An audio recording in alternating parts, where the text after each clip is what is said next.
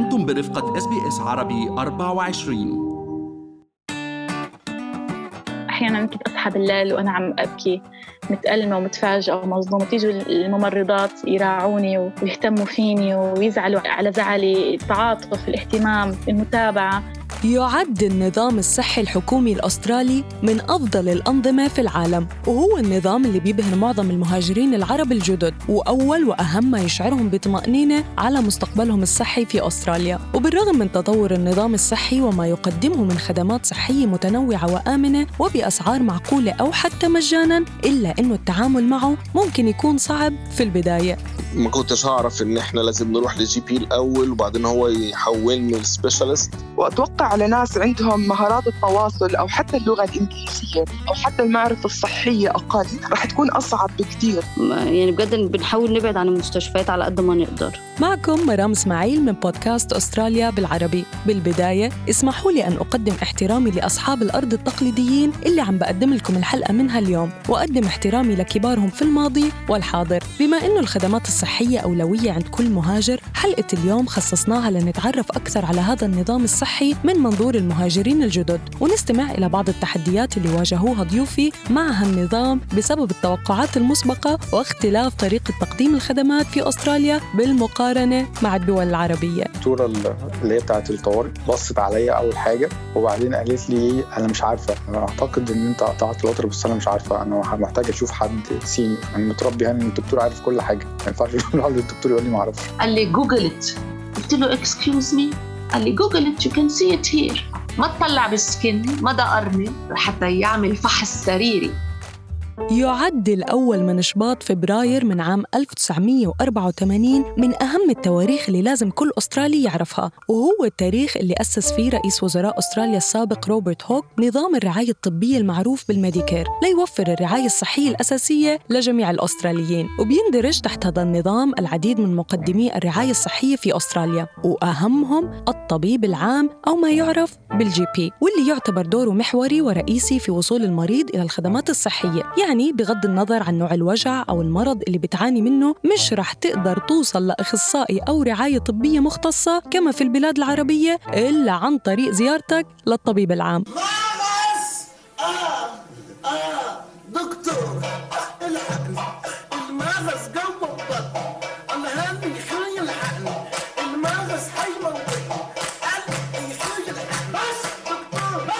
في بلداننا إذا احتجنا أي دكتور أو طبيب يعني على طول خلاص يعني العيون بتوجعني على طول بروح أخصائي عيون دايركت يعني. تنصدمي إنه أنت كل شيء بدك تعمليه هو عند ال GP هو فكرة ال GP أصلا فكرة غريبة. فكرة إن هو في دكتور بيعمل كل حاجة دي يعني الواحد لما بيعيا بيسأل المفروض أروح للدكتور إيه؟ أنا أنا ودني وجعاني أروح لدكتور أنف وأذن وحنجرة. هنا مفيش دكتور إيه هم كلهم ال GP تقريبا هاي أول صدمة أو اختلاف رئيسي في طريقة الحصول على الرعاية الصحية في أستراليا لأنه كلنا كمهاجرين عرب جايين من بلاد عربية وجود الطبيب العام فيها غير مألوف. لهيك بننصدم لما نوصل على أستراليا ونعرف إنه الطبيب العام رح يكون الحل الأول وربما الأخير. في رحلة علاجنا من الأمراض المؤقتة. الدكتور أنطوان باريش رح يشرح لنا أكثر عن خدمات الطبيب العام ودوره في ربط الخدمات الصحية ببعضها البعض في أستراليا. النظام بيقول لك إنه أنت كمريض ما لك علاقة بالطب، الدكتور هو اللي بيقرر. يعني ما بيقول أنا بدي أشوف والله أخصائي وأنت ما فيك شيء، الأخصائي مخصص لشخص مريض محوله GP لعنده، هو ما في يشوف المريض مباشرة، اذا بنقول له المريض لا تعذب حالك أنت ما فيك تشوف دكتور تبع العينية إلا ما ال GP يعطيك التحويله وعبثا لأنه النظام الصحي كلنا بدنا نتقيد فيه مش لأنه نحن بدنا نزل المريض إنه يروح على GP ليعطي ورقة. المريض ما بيترجى ال GP ال GP بيعرف إنه هالمريض بحاجة لتحويله بحوله بدون عناء وهو بياخذ الخدمة المطلوبة. يعني لو كانت حالتك الصحية لا تستدعي رؤية أخصائي فبيكون الطبيب العام هون من وجهة نظره وفر عليك الجهد والوقت والمال. وقدم لك أفضل النصائح والإرشادات للتعامل مع وجعك أو مرضك حتى أوقات من دون ما يكتب لك على دواء. كان كلش مختلف يعني متعودين بالعراق مثلا نروح عند الطبيب يكتب لك مجموعة من الأدوية. بس هنا يعني أنا من رحت أخذ بنتي حرارة كان عندها. ما أنطتني دواء. ضجت بالبداية إنه ما يكتبون دواء. لا وفي الغالب بيقول لك يعني روحي اشربي مية مش عارف إيه حاجات كده. من أطرف القصص اللي رح تسمعها في أستراليا عن تعاملنا نحن المهاجرين العرب مع الأدوية رح تكون حول تذمرنا من امتناع الطبيب عن التسرع في صرف المضادات الحيوية. المضادات الحيوية اللي كانت ببلادنا حل لمعظم مشاكلنا الصحية واللي تعودنا ناخدها أصلا بدون استشارة أو وصفة طبية. صراحة كان صدمة إنه ال antibiotic هو بس بس لازم ينوصف من دكتور وبعد إجراء فحص معين كمان عشان يعطيكي نوع ال antibiotic الخاص. بينما في بلادنا بتروحي على الصيدلي وبيعطيك ال antibiotic اللي بدك إياه أنت مش حتى اللي بده إياه هو. وممكن تاخدي كمان أكم من دواء هيك على جنب يعني بس عشان تعالجي حالك. أي دواء ما عدا أدوية طبعا اللي بتبقى محطوطة على الليست دي اللي بتبقى فيها مورفين وحاجات اللي هي ممكن تبقى إدمان. لكن غير كده أي دواء أي دواء تقدري تجيبيه عادي جدا. هما بيدوا مضاد حيوي بيبتدوا من 250 للكبار. وده طبعا إحنا في دولنا متعودين على 500 ثم 1000 لا هنا ما بيوصلش الموضوع ده إلا لما يكون الحالة يعني صعبة جدا جدا جدا. فموضوع صرف المضادات الحيوية من الموضوعات الشائكة جدا وتاخد وقت. وهون بيكون للصيدلي الأسترالي وقفة ليثقفنا أكثر عن طريقة شراء وتناول الدواء في أستراليا. وبرجع بحولنا إلى الطبيب العام اللي قمنا بتخطيه وتشخيص حالتنا المرضية والعلاج المناسب إلها كما تعودنا في معظم الحالات في البلاد العربية. والصيدلي أحمد اللبيدي مرق عليه مواقف كتيرة من هالنوع في رحلته المهنية. قابلت قابلت قابلت آه قابلت هنا أول ما ناس بتيجي تقول لي مثلا أنا عايز دواء كذا. أقول له حضرتك آه لا الكلام ده مش هنا. يقول لي ليه؟ ما أنا بروح الصيدلية بجيب اللي أنا عايزه وكده. فكرة ال drug ال drug shopping دي ممكن تبقى في الفيتامينات في كده آه لكن آه مفيش drug shopping هنا معنى medication يعني. صيدلي يا صيدلي يا صيدلي بدي دواء الصيدلي مكانته كبيرة بالشرق الأوسط. بالإجماع اعتبر ضيوف الصيدلي أقرب وصف لمفهوم الطبيب العام أو طبيب العائلة في معظم البلاد العربية. وكأنه المحطة الأولى في رحلة المريض للحصول على العلاج خصوصاً لو لم يكن ميسور الحال مادياً. أخي صيدلاني وهو بالأردن. هو فعلا يعني أنا أي عرض صحي أي رشدة دواء أي شيء بسأله وبيعطيني بحث كامل يعني بيجاوبني وبيعطيني خيارات وبيعطيني الأعراض وبيعطيني كل شيء. هون يعني مثلا تيجي تسألي على دواء بيقول لك لا هذا بده مثلا وصفة. بتقدمي له الوصفة بيقول لك ارجعي بعد ثلث ساعة. أنا طيب ما أنت ليك الدواء ومسكته وكتبت عليه. طيب أنا بده نص ساعة لحتى يتجهز. وبالعودة للطبيب العام في سيناريو تاني يتضمن حصولك على رسالة تحويلك لاستشارة أخصائي مثلا فمن المرجح إنك تواجه هون صدمة أخرى وهي فترات الانتظار الطويلة للحصول على موعد مع الأخصائي عدا عن تكاليف استشارته الباهظة الغير مدعومة بالكامل من الحكومة. مرهق إنك تلاقي حد كويس عنده مكان سريع. يعني ساعات بيبقى عندك احتياج عندك emergency case يعني. بس في نفس الوقت الدكتور ما عندوش مكان يديهولك قبل أربع أسابيع قبل ثمان أسابيع. في دكاترة بيبقوا booked quarter ثلاث شهور قدام هو ما عندوش مكان. وبعض الأحيان مرهق ماديا. يعني في دكاترة مثلا شاطرين جدا دكتور مثلا كشفه بيوصل قرابة ال 500 دولار. وفي إشي اسمه ال rebate أيام كمان اللي بيرجع لك. وهون بتيجي شغلة جديدة إنه أنا لازم يكون في عندي Medicare وأعرف أفوت عشان يرجع لي جزء من المبلغ اللي دفعته. كل هاي الشغلات ما بصيرش إنه نفترض إنه الناس رح تفهمها من غير ما يمروا فيها. ولما يمروا فيها بصير الموضوع موتر بصراحة. ولطول فترات الانتظار أسباب أكيد. الدكتور بريش رح يشرح لنا إياها. الأطباء الأخصائيين بأستراليا عددهم محدود جدا. يعني مثلا لتشوفي دكتور نفسية على سبيل المثال بأستراليا بسيدني هلأ. عندك بين ثلاثة وست شهور انتظار. طبعا اللي بده ينتظر ست شهور ويشوف الدكتور يمكن يكون صارت الحالة تبعه أسوأ يعني عرفت كيف؟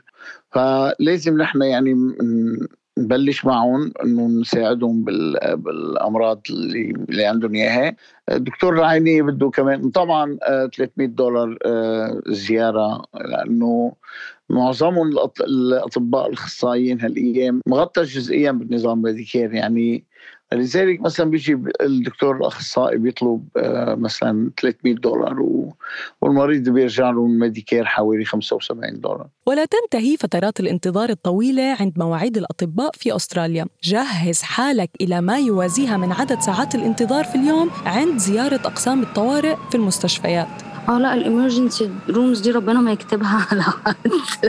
مش عشان الامرجنسي اللي هتبقى عنده عشان اللي هيحصل له هناك. أحيانا بيكون عندك استعدادات إنك تقضي مثلا ساعة ساعتين فتقولي أوكي يعني راح أمسك جوالي أعمل حاجة بس يعني تسع ساعات يعني خلاص يعني استنفذت الحيل. يعني ما بعرف إيش بنسوي تسع ساعات في الطوارئ. هلأ هم عندهم إنسانية وحلوة بس التأخير مو طبيعي. يعني تجي بعض الأحيان الإمرجنسي تقعدين عشر ساعات تصيرين زينة. يعني أنا مرة من المرات رحت ويا ابني عشر ساعات وصار زين ورجع لل- للبيت وهو ما داخل. ما داخل لل- للدكتور يشوفه. اتصلوا بي قلت لهم thank you very much وي بين okay مهاجرين مش مهاجرين فترات الانتظار في أقسام الطوارئ تعد أزمة للكثير من الأستراليين. إيه، نظام الطوارئ بأستراليا اختلف خلال العشر سنوات الماضيين. يعني نظام الطوارئ اخذت قرار الدولة الأسترالية وخاصه هن نظام الطوارئ إذا بتتذكري ونظام المستشفياتي وخاضع للولايات وليس خاضع لل federal الحكومة الفيدرالية. وبالتالي المستشفيات خاضعة لنظام صحي غير النظام الصحي اللي المريض معه الميديكير لأنه الميديكير مغطى بالنظام الفيدرالي الصحي. بينما المستشفيات مغطى بنظام الولايات نيو ساوث ويلز مثلا أو ولاية فيكتوريا. بس هلأ النظام اللي تغير هلأ من خلال العشر سنوات إنه المستشفى هي فقط للطوارئ. يعني إذا المريض مثلا ما ما عم يموت نحن بنحاكمه مثلا طبعا 100% بس إذا جرحت إجره بده يركض على الإسعاف. بيقول لك طيب لا إذا انجرحت اجره في 50 دكتور حوالي بخيط له اياه ووقف الجرح. هلأ طبعا إذا اجى الدكتور لقى إنه الجرح واصل على الوتر ومقطوع الوتر وبده جراحة دقيقة يعني عرفتي كيف؟ لذلك ممكن إنه ال- الدكتور هو يحوله على المستشفى ويعطيه رسالة. فالمستشفى تستقبله بكل صدر رحب لأنه هذا صار بده أخصائي يخيط له الجرح تبعه. بغض النظر اقتنعت بهاي العملية ولا لا وبعدك عم تتحسر على سرعة حصولك على العلاج بالدول العربية بالمقارنة مع أستراليا ولا لا؟ اتفقنا إنه النظام الصحي الأسترالي مختلف ورح تحتاج بعض من الوقت لتتعود عليه وأجمل ما فيه إنه متاح للجميع أيا كانت ظروفك المادية. وأستراليا بتفخر بأنه هذا النظام هو سبب رئيسي لاستمتاع شعبها بواحد من أطول متوسطات العمر المتوقعة في العالم. كلنا بنروح مع نفس المستشفى زي بعض مفيش المستشفى بتاعت الناس الأغنياء والمستشفى بتاعت الناس الفقراء كلنا بنلقى نفس القدر من الرعاية وإن في criteria حتى لو زي ما بقول لك زي لو أنا هقعد كتير آه، مستني دوري يجي أنا عارف إن أنا مستني بسبب إن أنا حسب ال criteria اللي محطوطة من الأول دوري لسه ما جاش. أنا دوري جه الأول لما كنت عندي الإصابة اللي في رجلي دي ومنعاني من السواقة وكل الظروف اللي كانت عندي دي فدوري جه تاني يوم. أعتقد يعني إن شاء الله لو أنا لا قدر الله حصل حاجة ومضطر إن أنا أستنى شهرين ثلاثة أربعة المفروض يعني إن أنا ساعتها أتفهم يعني. وما بدنا ننسى أنه أستراليا توفر خدمات الرعاية الصحية النفسية لجميع الأستراليين وخدماتها لا تعتبر ثانوية ولا يستهان بالأمراض النفسية فيها ولا ترتبط بوصمة عار اجتماعية كبيرة بالمقارنة مع طريقة التعامل مع المريض النفسي في معظم البلاد العربية. يعني أنا من من بلادنا نحن بنعرف هالشيء شو بيروح على دكتور نفسي يعني نحن هيدا عنا من المحرمات أو إنه إنسان هيدا خلص آه، في شيء بعقله إذا بيقول لهيدي الكلمة لما إجيت لهون بصراحة عن تجربة شخصية مرقت بمواقف صعبة أنا هون بأستراليا ال- الطبيب العام هو اقترح علي إنه إذا بتحبي فيك تشوفي استشارية نفسية ال counsellor. بصراحة ما حسيت عندي إنه مانع ابدا قلت أكيد ليش لا؟ حبيت الموضوع وكثير يعني حتى أنا مع مدرسة بنتي كمان في counsellor بقلب المدرسة. أي موقف بصير أو أي شيء مثلا أي موقف بيصير بالبيت أو معه بحس في شيء غريب بتصل دغري بتواصل معه جدا جدا. يعني الموضوع مهم جدا وبتمنى ببلادنا نوصل لهالمرحلة إنه الكل يتعامل مع مع آه، استشاري نفسي. أنا مرة سمعت إنه إذا وجعك راسك بتروحي عند طبيب لوجع الراس ليعالج لك وجعك. بس عم توجعك روحك نفسيتك اكتئاب. يعني جدا طبيعي إنك تشوفي استشاري نفسي. من المهم إنك تعرف إنه أهمية الصحة النفسية من أهمية الصحة الجسدية في أستراليا فما تهملها. ومن أجمل ما سمعت عن مفهوم الصحة لدى السكان الأصليين وسكان مضيق تورس إنه الصحة لا تعني الرفاهيه الجسدية للفرد فقط ولكنها تشير إلى الرفاهية الاجتماعية والعاطفية والثقافية للمجتمع بأسره. السكان الأصليين بينظروا إلى الصحة من منظور الحياة بأكملها. لذا يجب أن تسعى خدمات الرعاية الصحية إلى تحقيق الحالة اللي بيكون فيها الفرد قادر على تحقيق كامل إمكانياته كإنسان ليحقق الرفاهية الكاملة لمجتمعه. كنت معكم مرام إسماعيل من بودكاست أستراليا بالعربي. اسمعونا بحلقة جديدة الأسبوع المقبل على أي منصة بودكاست بتفضلوها.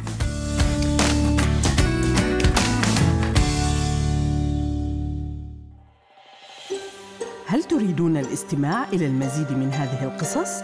استمعوا من خلال أبل بودكاست، جوجل بودكاست، سبوتيفاي أو من أينما تحصلون على البودكاست